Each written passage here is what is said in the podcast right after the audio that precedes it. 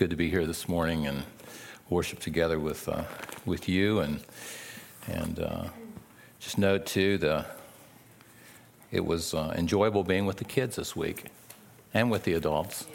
They had a good time, didn't they, They did. I think the adults did probably. I saw them all hanging around Maxine's punch. So Maxine, it must be awfully popular because it uh, it really. Uh, well, of course, I can't blame it on others because I was taken two and three times, going back several times. So, but uh, I was sitting there uh, during the week and a little embarrassed because my grandson was acting up because he was sitting on the floor there, and I thought, oh boy, you know, it's always the preacher's kids, you know, they just. But uh, but uh, anyway, my wife had to take him to the restroom and on his way back there. And, and I didn't know, I, I figured he didn't hear anything Donnie said. And he looked at Grandma and he says, You know, I don't want to die. And so it was a real perfect opportunity, uh, you know, on our way. Of course, not at that particular moment, just to share with him what Jesus had done uh, on the cross for his sins. And, uh, and so, anyway, uh, sometimes our embarrassment is just, it's about us and it's not about them, isn't it? You know? So that's just the way it is. But uh, we have, uh, this morning, we're going to talk about Jonah chapter 2. And it's a really interesting uh, prayer because Jonah chapter 2 is kind of a contrast, if you will. If you could think about it, uh, chapter 1 is about how Jonah spiritually declines. He kind of goes from this, you know, this person who's a successful prophet who is really, uh, you know, historically was very successful, probably looked on and very popular prophet and his spiritual decline. He, he kind of goes down, it seems like very quickly. Uh, he goes down to, uh, uh, he gets a message from God to go to Nineveh, and he says no. And so he begins to do certain things that uh, we would say is not typical of a prophet. Uh, all the prophets we would read about in the Old Testament, God said, do this, they did it. God told Jonah to do it, and Jonah said, No, I'm not going. I quit. I resign. I'm out of here. And he goes down to the ship, and then he goes down into the, uh, to the hall of the ship, falls asleep, has to be awakened. And uh, you see Jonah, prayerless Jonah, down in the bottom of the ship. And we left him last week. He's down in the bottom of the ocean because he's inside the fish. And you say, well, you know, are you going to talk about is this a whale? Was this a shark or whatever? No, I'm not. Because God, it says, provided or God prepared a great fish to swallow Jonah. It's a miracle. That's all we can say about that. But what's interesting is that chapter 2 is how Jonah recovers. You know, it's like you see the spiritual decline in, jo- in Jonah, but in chapter 2, as we read his prayer, and by the way, he's having a prayer meeting where? In the stomach of a fish. It's not, not normally, when I think of prayer meeting on Wednesday night, uh, you know, it's a building and so forth. Well, he's in the bottom of the ocean. He's in the bottom of the Mediterranean Sea. He's at the bottom of the ocean, and he's praying. And chapter 2 really kind of portrays for us how Jonah comes back. If you could think of it as on chapter 1 is his spiritual decline, and chapter 2 is his spiritual renewal. And if you think about it in terms of how we struggle as Christians, we understand that, right? I mean, think of the song, uh, Come Thou Fount of Many Blessings. Tune my heart to sing thy praise. And then it goes on to say, Prone to wonder, Lord, I feel it. Prone to leave the God I love. And how often, as, as a believer, I know uh, often I find that sometimes I find myself kind of like Jonah, declining spiritually. And chapter two is, is, is a way of, you read chapter two and you see this is how God revives his people. He revives Jonah, but I also believe he gives us some directives here, or if you could say steps or um, principles, if you want to, of things that, that God did in Jonah's life to bring renewal and revival to Jonah. And this is the same thing that God does when He brings revival to a community, revival to a church, revival in the, in the personal life of a believer. You know, Cyprian, uh, one of the church fathers, he, uh, he read Jonah, the book of Jonah and was converted, you know, which is pretty, pretty interesting. You think, okay, it would be the book of John or it would be uh, the Romans or something like that. No, it was the book of Jonah that he read and uh, he was converted. And so we're going to be looking at this, uh, this wonderful book because it seems like, think about it, the worst thing that could happen to you in your life would be the very thing that God uses to prepare you to do something great for him. He hasn't gone to Nineveh yet, but God's preparing him to go to Nineveh. And God's preparing him through the trial that he's going through in his life right now.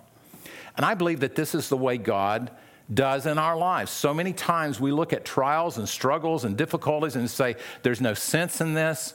And yet, this is the very thing that God uses in Jonah's life to get Jonah to the place where he can preach the message that God wanted him to preach because it's a message about something that we all believe in.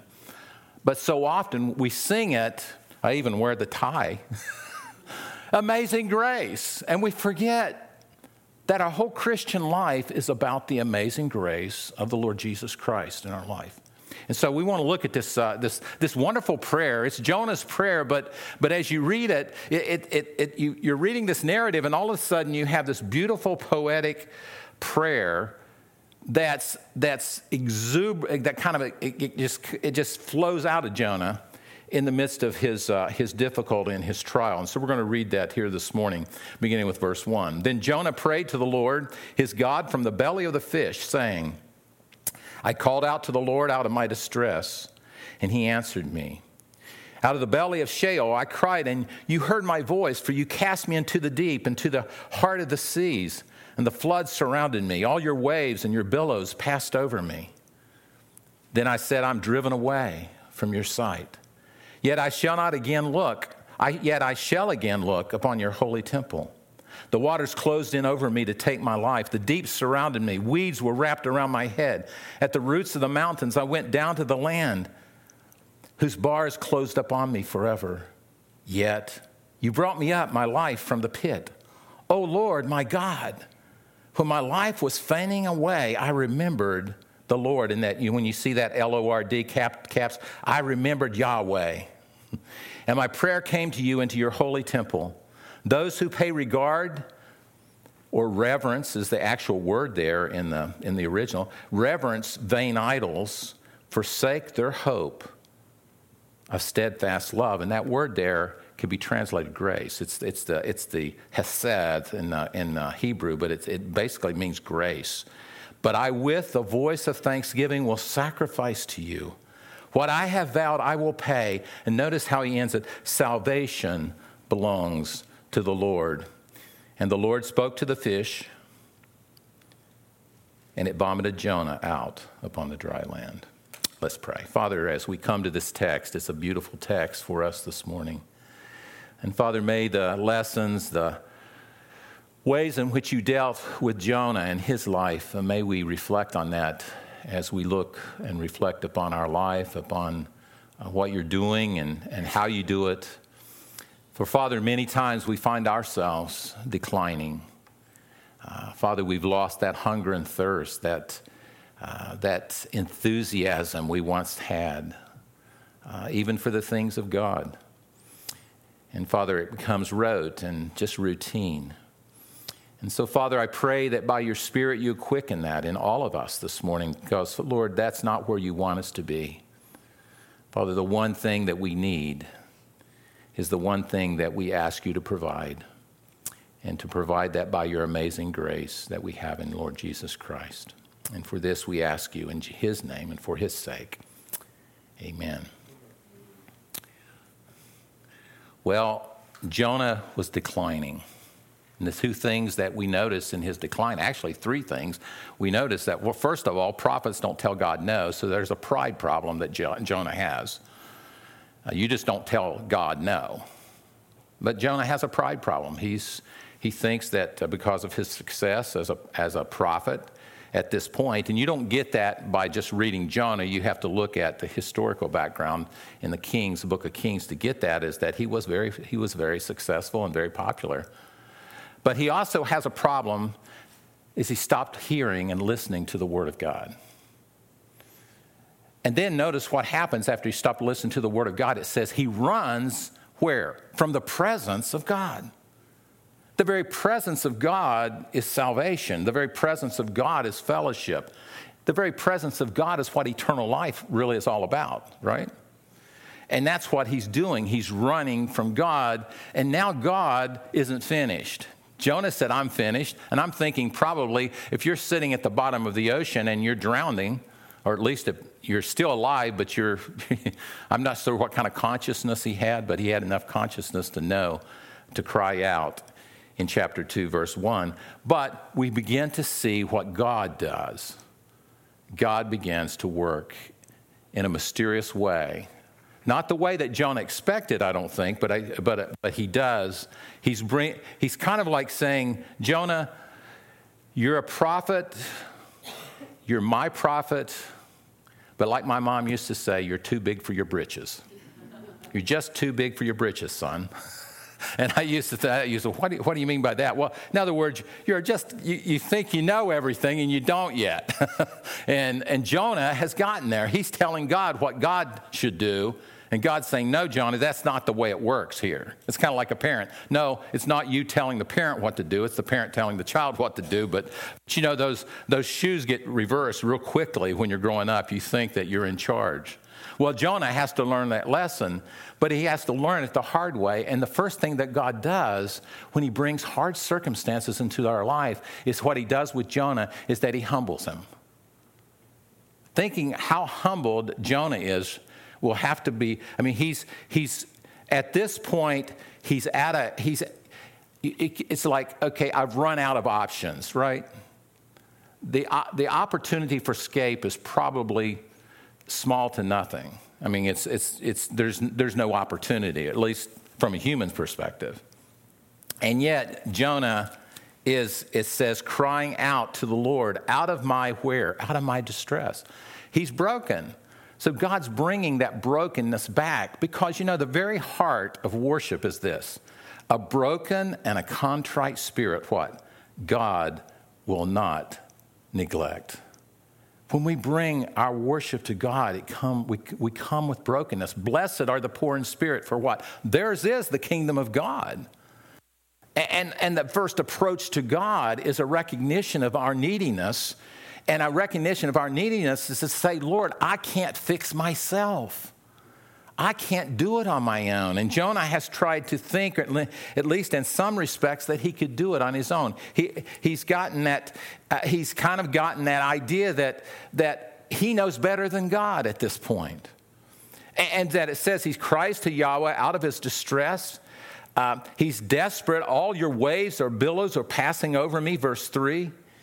Uh, uh, he says uh, in verse 4, he says, You cast me into the deep, into the heart of the sea. So he recognizes that God is doing this. God is at work in your circumstances and my circumstances. We can't ever deny that, that God is directing and, and, and, orchestrating those things. And it's not necessarily God is after something, He's after Jonah's heart. He's not trying to destroy Jonah. If He wanted to destroy Jonah, guess what? Jonah wouldn't be alive. I mean, or, or if he was just, you know, he, but God is, God is using his, he's going to use Jonah's failure, his embarrassment. Have you ever been, been embarrassed, just done something stupid, and you're going like, I can't believe I did that? I hope no one was watching. I hope no one brings that up again. Well, Jonah's kind of at that point. He's at a low point in his life.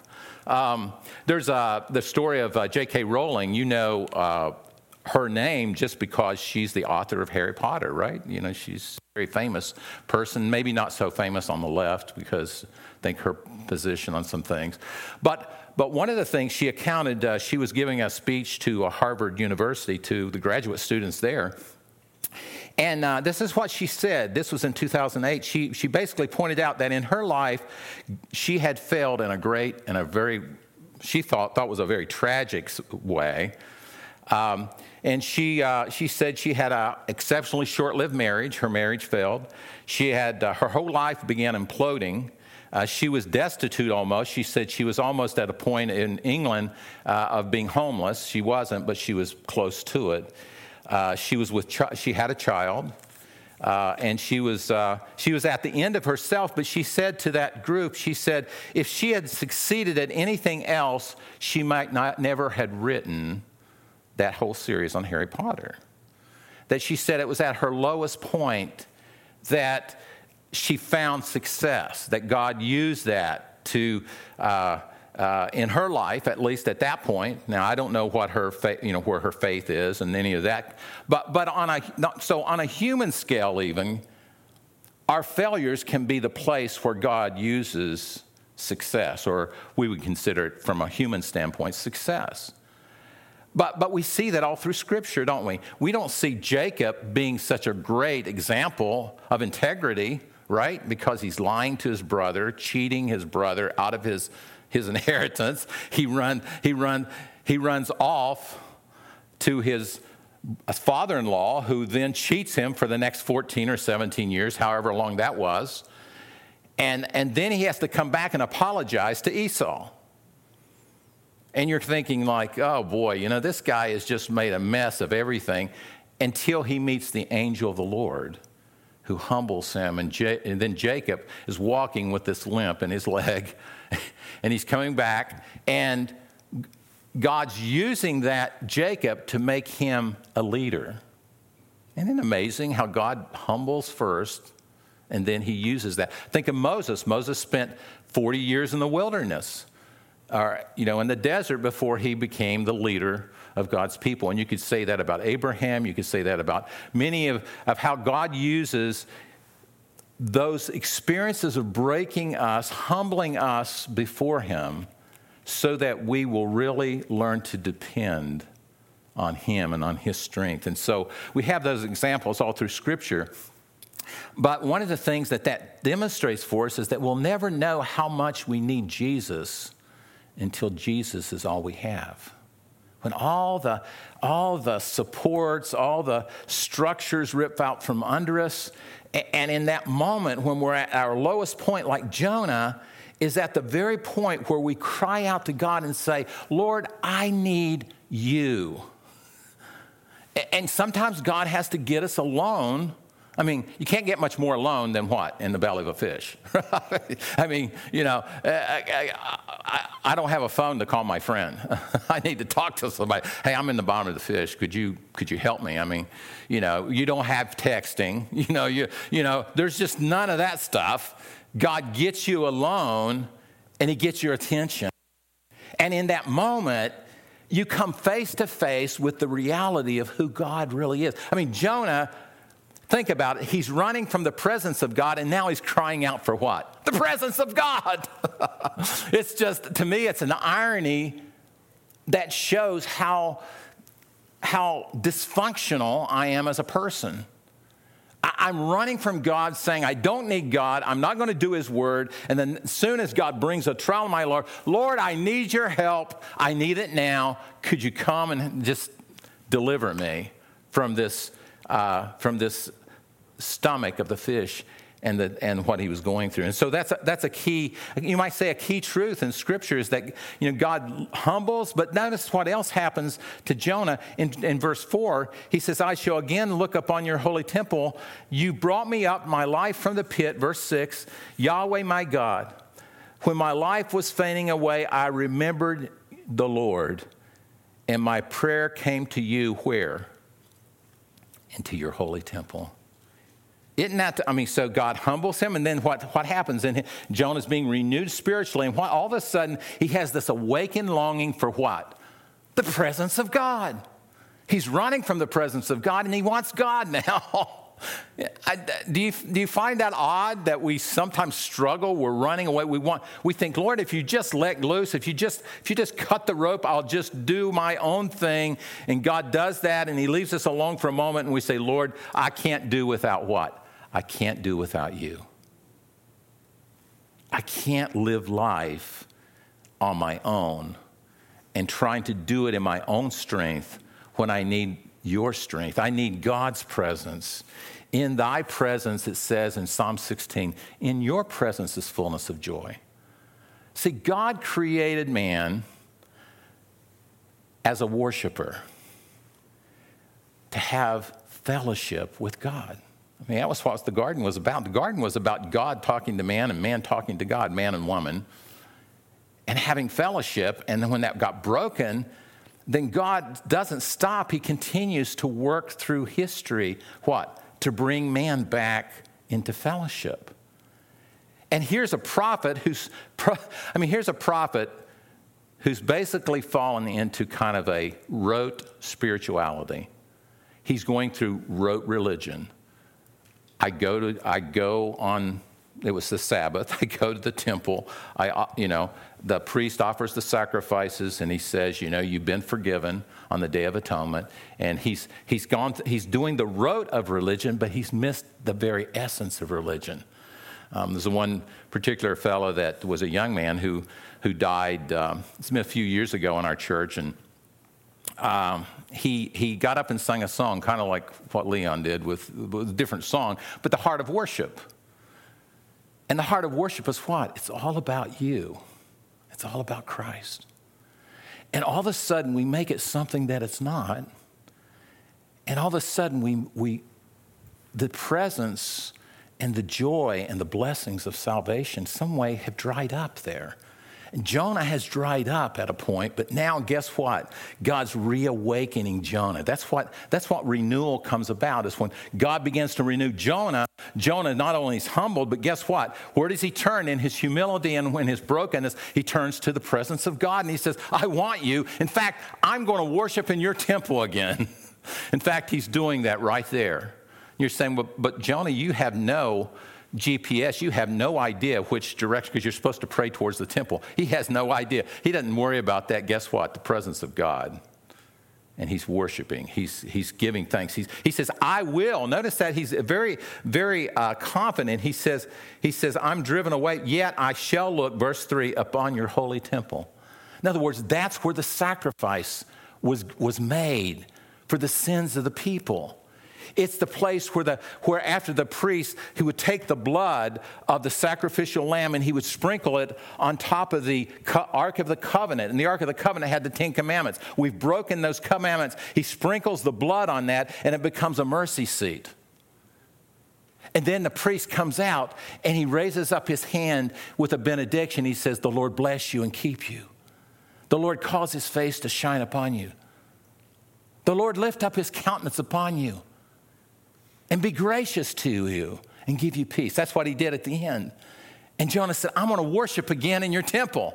And you're going like, Jonah, you have no hope of getting out of the stomach of this fish.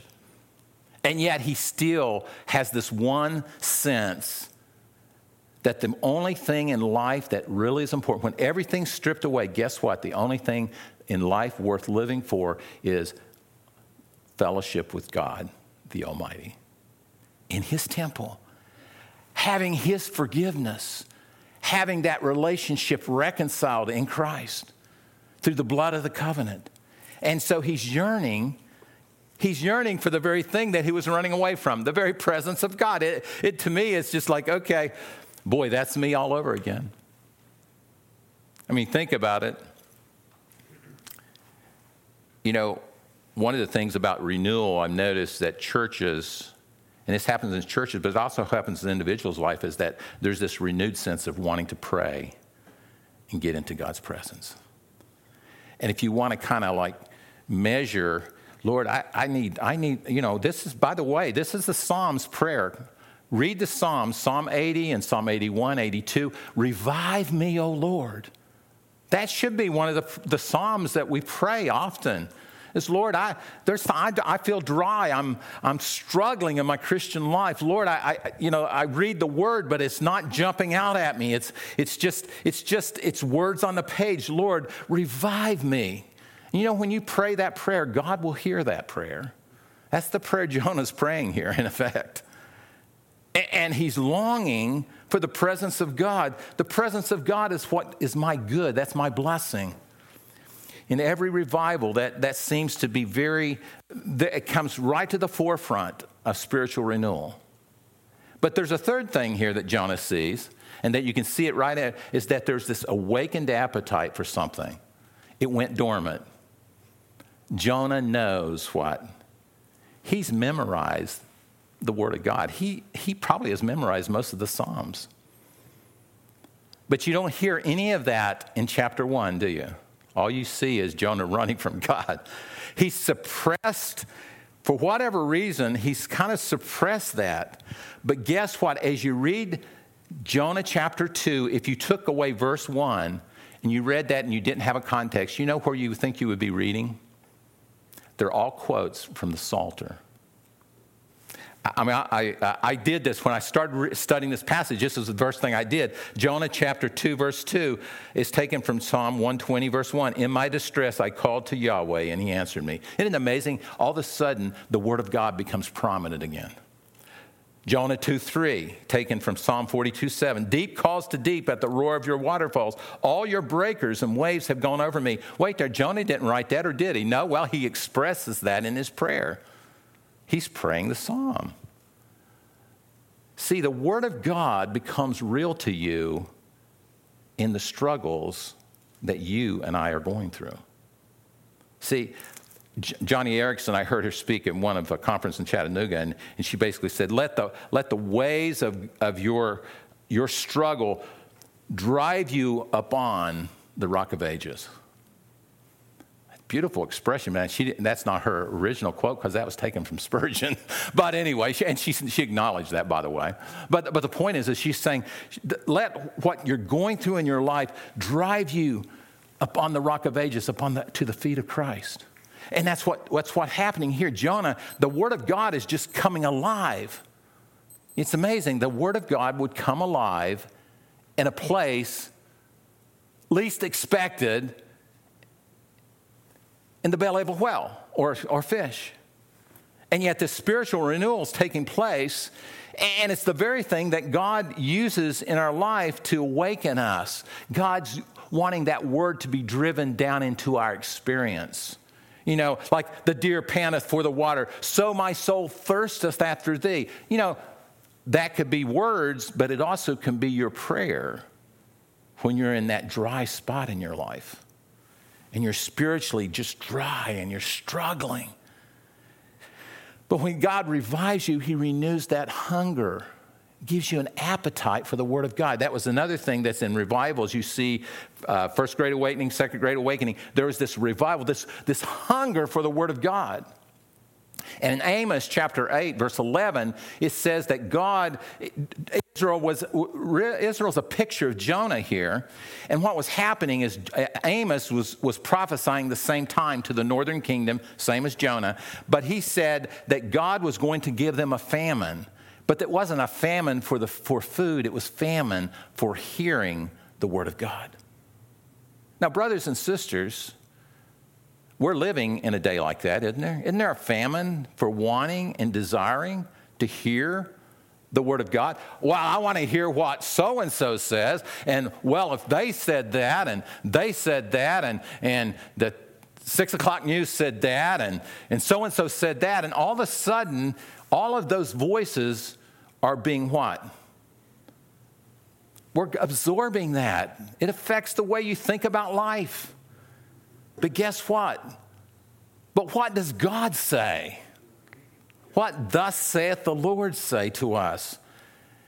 as his people. So God's awakening the word of God, but he's doing that. Jonah knows this. I mean, think about it. He's probably memorized the Psalter at this point.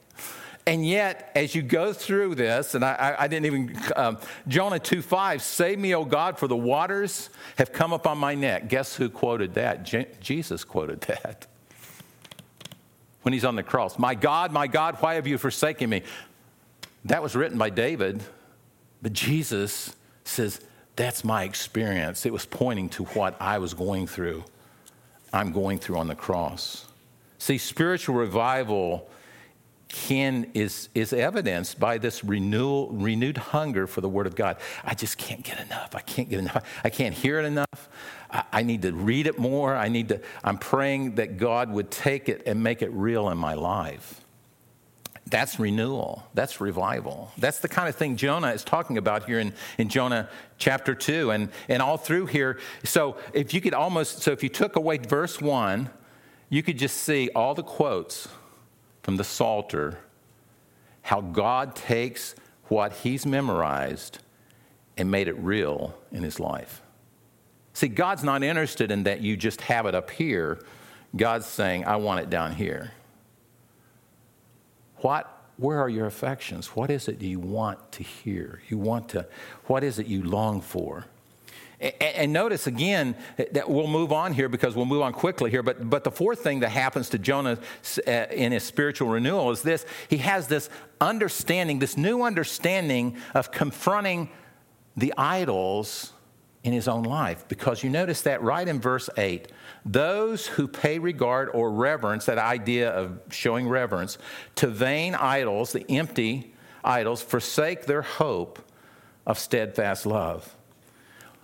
I don't think Jonah is just saying this to get ready to preach to Nineveh. He knows they worship idols, right? I think Jonah was preaching that to his own heart. Because Jonah was serving another idol. It was called success. It was called, I've kind of arrived. I've, I've got it together. Um, and there was a certain sense of kind of superiority because, you know, he didn't really like Gentiles at this point very, very much. Uh, he he kind of, you know, he, he, you know, he didn't want to go to, he didn't want them to receive God's mercy.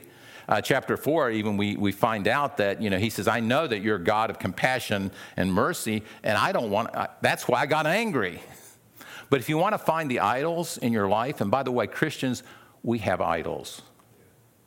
Why else does 1 John chapter 5, I think it's verse 21 or maybe it's verse 18, it says, Little children, keep yourself from idols. We don't sit down and worship physical idols, but guess what? Anything, any good thing can, can become a bad thing if it becomes an ultimate thing in your life. I have to have this in order for me to be successful, to be accepted, to my life is going to fall apart if I don't have this. That's an idol. Anything that's more important than your relationship with God can be an idol. I mean, we have them all over the place, don't we? I mean, think about it. Uh, in the ancient world, they, they had idols like this. Uh, Aphrodite was what? She was the goddess of beauty. Um, Aphrodite, um, we had the uh, Ares was the god of war. Uh, uh, oh, actually, I'm sorry. It was, uh, yeah, he was the god of war. Um, there had a goddess of fertility and wealth, uh, Artemis. But think about in our culture, what are some of the idols? Do girls struggle with uh, self image, eating disorders? I mean, our culture basically makes it that, you know, pushes that. Uh, we don't we would say that's not an idol but body image can be an uh, idol. Uh, it could be such an idol that it could bring on eating disorders depression you know i need to be a certain weight a certain you know frame and that kind of thing. Those are idols. But our culture pushes those all the time. Why? Where's they push them at? On television right? Or, or i mean think about wealth. Wealth's a good thing but guess what? Coveting can be idolatry. If i make that a sign of my success uh, in other words, we, we, we live in a world that, that's constantly shoving idols in front of us and telling us, you need to have this to be successful, to be approved, to be somebody. And God says, no, you're somebody because you're made in the image of God. And that's what Jonah, Jonah, Jonah himself has put his preferences before God. And he's made an idol of his preferences. Now you're saying, but he's a prophet. He should know better. better. Well, I know because God judged Israel and Judah for the very thing. They went into exile for what? Idolatry. And yet Jonah has an idol, but it's an idol of the heart. See, the, see idolatry really, essentially, think about an idol. There's three things an idol demands love, trust, and obedience. the very things that what? We're supposed to love God, trust God, obey God. An idol becomes a substitute God.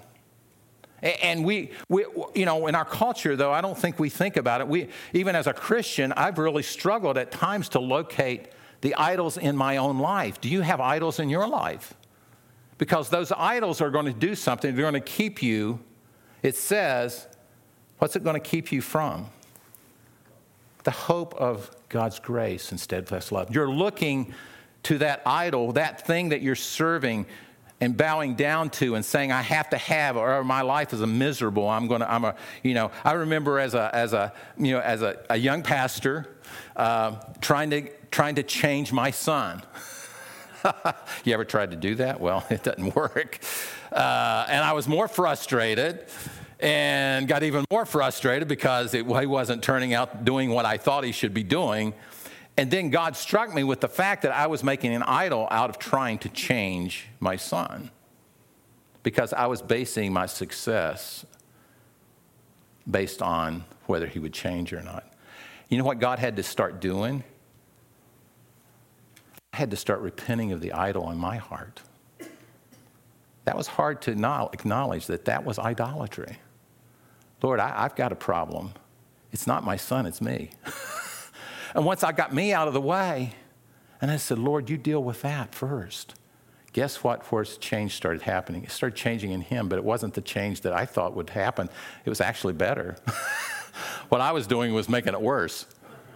You ever felt that way? And you said, boy, my parenting is really, you know, I always tell my kids, my, my oldest daughter anyway, I tell her I made all my mistakes on her, and she sometimes agrees. But anyway, so the point is, is that uh, the idols God has to deal with first, right? And he's dealing with, and guess what? Jonah's, Jonah's saying, I, I admit that, that the what I was looking to for, I mean, think about grace, God's steadfast love, his, his hesed, his, his grace, his unmerited favor is what I need in my life. It's not just what you and I, you need, it's what I need.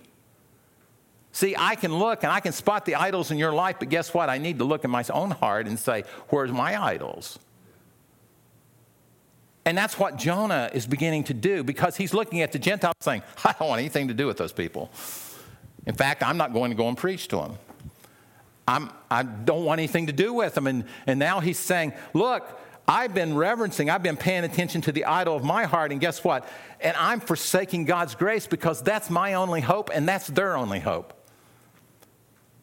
And how does he end this, this passage? Salvation is from who? It's of the Lord. God does it all. I can't take any credit for it. I can't, I'll, you know, renewal is going to, you know, and you say, well, well, I don't like to feel bad about myself because, you know, uh, th- this is another thing I have with our society. You know, we've made self esteem a God in itself, right? Well, if I say anything negative, then I might break somebody and crush somebody's feelings. Brothers and sisters, we have to tell the truth. You know, God says, I'm a sinner. I can't save myself and that in order for me to be saved, it cost God something. It cost his son going to the cross. That's something that people need to hear. Now, if that offends, I mean, Jonathan, um, George Whitefield, when he was preaching this message, guess what that was happening to him in England? He was preaching this during the Great, Great Awakening, and they're throwing dead cats at him I mean, can you imagine, you know, you're standing up here and have dead cats thrown at you. Uh, dead cats and rotten eggs. Not, not a fun thing to have to deal with. and yet, you know, he continued to preach. Guess what? There are a lot of people saved. He told them what they didn't want to hear in order that God would use that. But then this last thing, John, I just want to just touch on this last thing because it's something actually we probably could probably do two or three messages on. That what does Jonah end with here? Jonah's renewal ends with a song of thanksgiving. And what's the thanksgiving about? It's about the fact that he can't, he he's he realizes that salvation belongs to the Lord. It's of the Lord. God originated it. God the Son accomplished it.